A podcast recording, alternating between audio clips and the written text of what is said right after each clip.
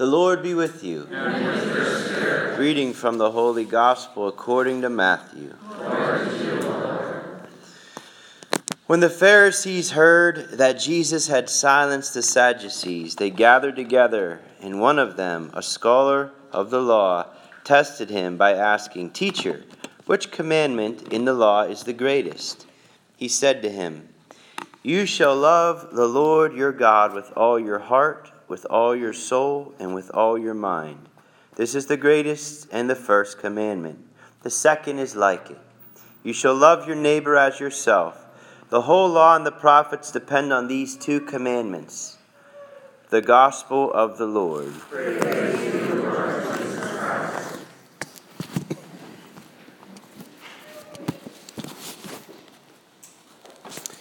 Again, good afternoon. It's like we got to move into the big church, huh? Praise God. yep, the Lord's feeding his people. So I'd like to just read a, a quote from John of the Cross today um, to kind of start the homily. He said, Never give up prayer. You, and should you find dryness and difficulty, persevere in it for this very reason God often, desi- God often desires to see what love your soul has, and love is not tried by ease and satisfaction. So never give up prayer. So he saying when we're in prayer, we're going to find dryness and difficulty in our prayer at times, right? But he says persevere in it. Huge part of the Christian walk and our faith in Christ is perseverance. And God often desires to see what love your soul has for him. So how does he test our love for him? How does he strengthen our love for him? It says here, he often allows the dryness or difficulty in our prayer.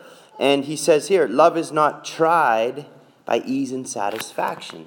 So if you just think of the spirit of the world, the flesh and the devil, and then the spirit of God, learning how to discern, you know, what's inviting me in my life today? How am I moving? Am I moving in the Spirit of God or the Spirit of the world or the flesh or the devil? Remember that one of the clear indicators of the Spirit of the world, the flesh, the devil is we're always enemies of the cross. Always enemies of the cross. Always eliminate the cross. That's what relativism is, right? We make our own rules up so we get rid of the cross.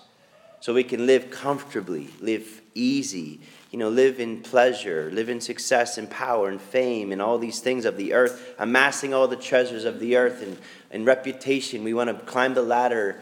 And what happens? We end up getting sucked into the darkness, right? And so the Lord's not a fan of that. He wants to stir us into holiness, into light a fire within us.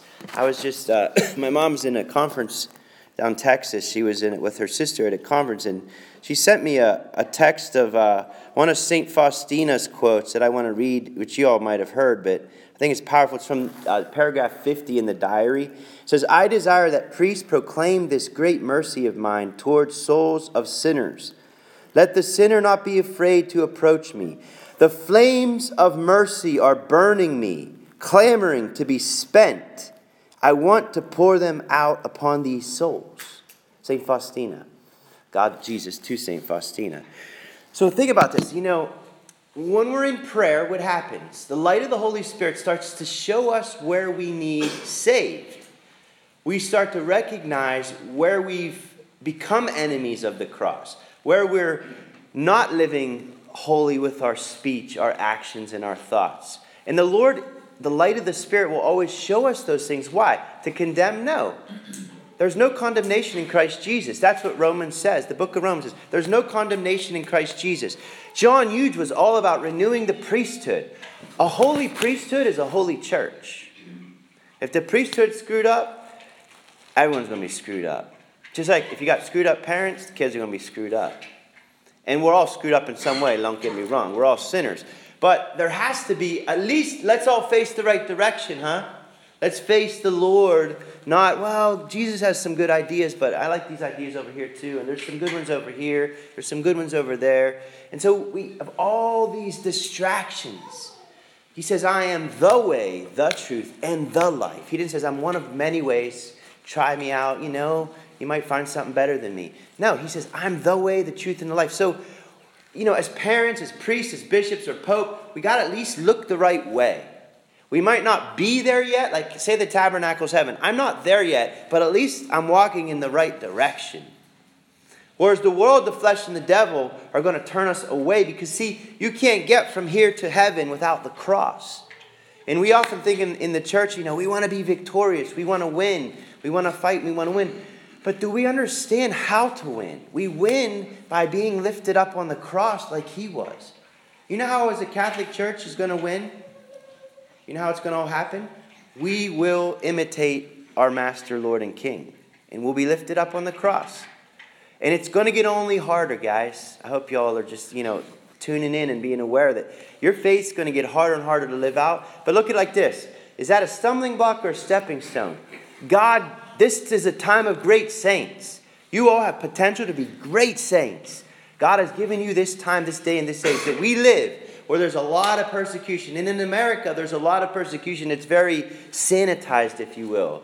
You know, um, you know, like, like cloning, you know, therapeutic cloning, they call it. It's like, you know, they use all these verbal engineering to get around, basically, to avoid the Christian life. And so we have to be sober, alert, and aware. The devil prowls about, seeking to, to, to destroy us, seeking to destroy and devour souls. So we, like Christ today, we need to what? He says, You shall love the Lord your God with all your heart, all your soul, all your mind this is the greatest and first commandment. The second, like it, you shall love your neighbor as yourself. So if you don't love God, you can't love your neighbor, right? And so you can't love yourself unless you love God and let God love you. Then you love your neighbor. So you're only going to love your neighbor to the degree that you love yourself. And you're not going to love yourself until you know his love. And you're not going to know his love unless you're spending time in prayer every day and letting him show you where your sins are. Not to condemn, but to save. See, when you see your sins, then you see a call to take up your cross. Like, I got to avoid, I got to choose with my own free will to avoid that lifestyle, that, that way of thinking or speaking or acting that's sinful. I got to die to it. And that's painful, very challenging. We all every day. You know how many opportunities you have to become a saint every day? You know, I was talking to Father Mark this morning. We were just sharing a little bit about this divine renovation that God's uh, uh, bringing about in this church. And, and we were talking about how, you know, he said he wants to put on, you know, the marquee like every day heaven comes to earth at 12:15 and 8:15 at, at St. Gerald's. So, you know, if you and I, if everyone driving up the street knew there's gonna heaven's coming into this room every day at 12:15, wouldn't you want to come? and show up. And so the thing about it is this God, the Mass don't have any problems. God is alive. He don't have any problems. Oh, Mass is boring. You know, it's dead. No, you're dead. I'm dead. The Mass says, no, God is, God's perfectly fine. So you might ask, well, why are people experiencing the Mass as boring or dead? And it's because we're not aware of what's happening at Mass. We're not aware, we're not in tune. We're like those dry bones in the first reading. You know, listen, he, it says he prophesied over the dry bones, and what? They, they came to life. He says, Our bones are dried up, our hope is lost, we are cut off. Therefore prophesy and say to them, Thus says the Lord, O my people, I will open your graves and have you rise from them. God wants us to rise from our graves. He wants us to come to life again. He wants to put flesh on our bones. He wants us to come to life. And you know, it says there, you know, how dry they were. How dry they were. And so think about that. God's fine. The Mass is fine. But you and I can isolate ourselves, insulate ourselves from the presence of God by living. If you live the flesh, the world, and the devil, you come to Mass, it's going to be boring. Because you got layers and layers of stuff that you need to let the Savior deal with so you can experience His love for you, right? We all have to enter into that grace of your reconciliation. So I want you to think about like if this, let's say, you know, we, we air conditioned the space, right? And you walk in here with with 12 layers of clothes. And you start saying, Father, you need to turn the air conditioning down. I was, I'd look at you and say, You need to take off some layers. it's not the air conditioning that's the problem. It's when you come into the space, when you come to Mass, how many layers you got up that keep you from encountering Him. He's fine, He's perfect, He's alive, His Spirit's here. But we need to, the beginning of Mass, Lord have mercy, Christ have mercy. Take off the layers, take off the layers, take off the layers. Let the Lord touch you. Let Him touch you. He can do all that. We have to surrender to the Spirit, the Word of God, to the church. We got to surrender to the sacraments, to the grace He gives us. We got to surrender to prayer. Dryness is a part of prayer, it's part of being purified and delivered and set free. So, as we continue Mass, I just want you to let's beg the Lord for the grace to remove any layers that we might all have in here that keep us insulated from Him who can save us. Like, Jesus, show me where I need to take off these layers. Because, see, sometimes we like what we're wearing, we don't want to let go. I was listening to Catholic radio today, and Archbishop Fulton Sheen said, Live with a spirit of detachment from things. Like, are you detached from things? Can you just give things away? Are you detached? So, again, let's just ask John Eudes today.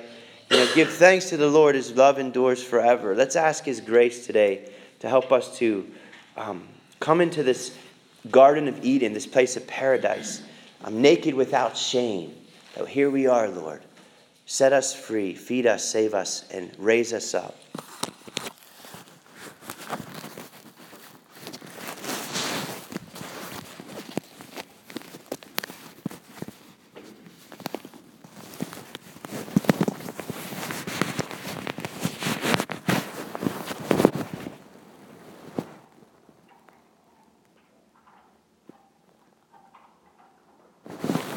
Together we stand and offer our prayers.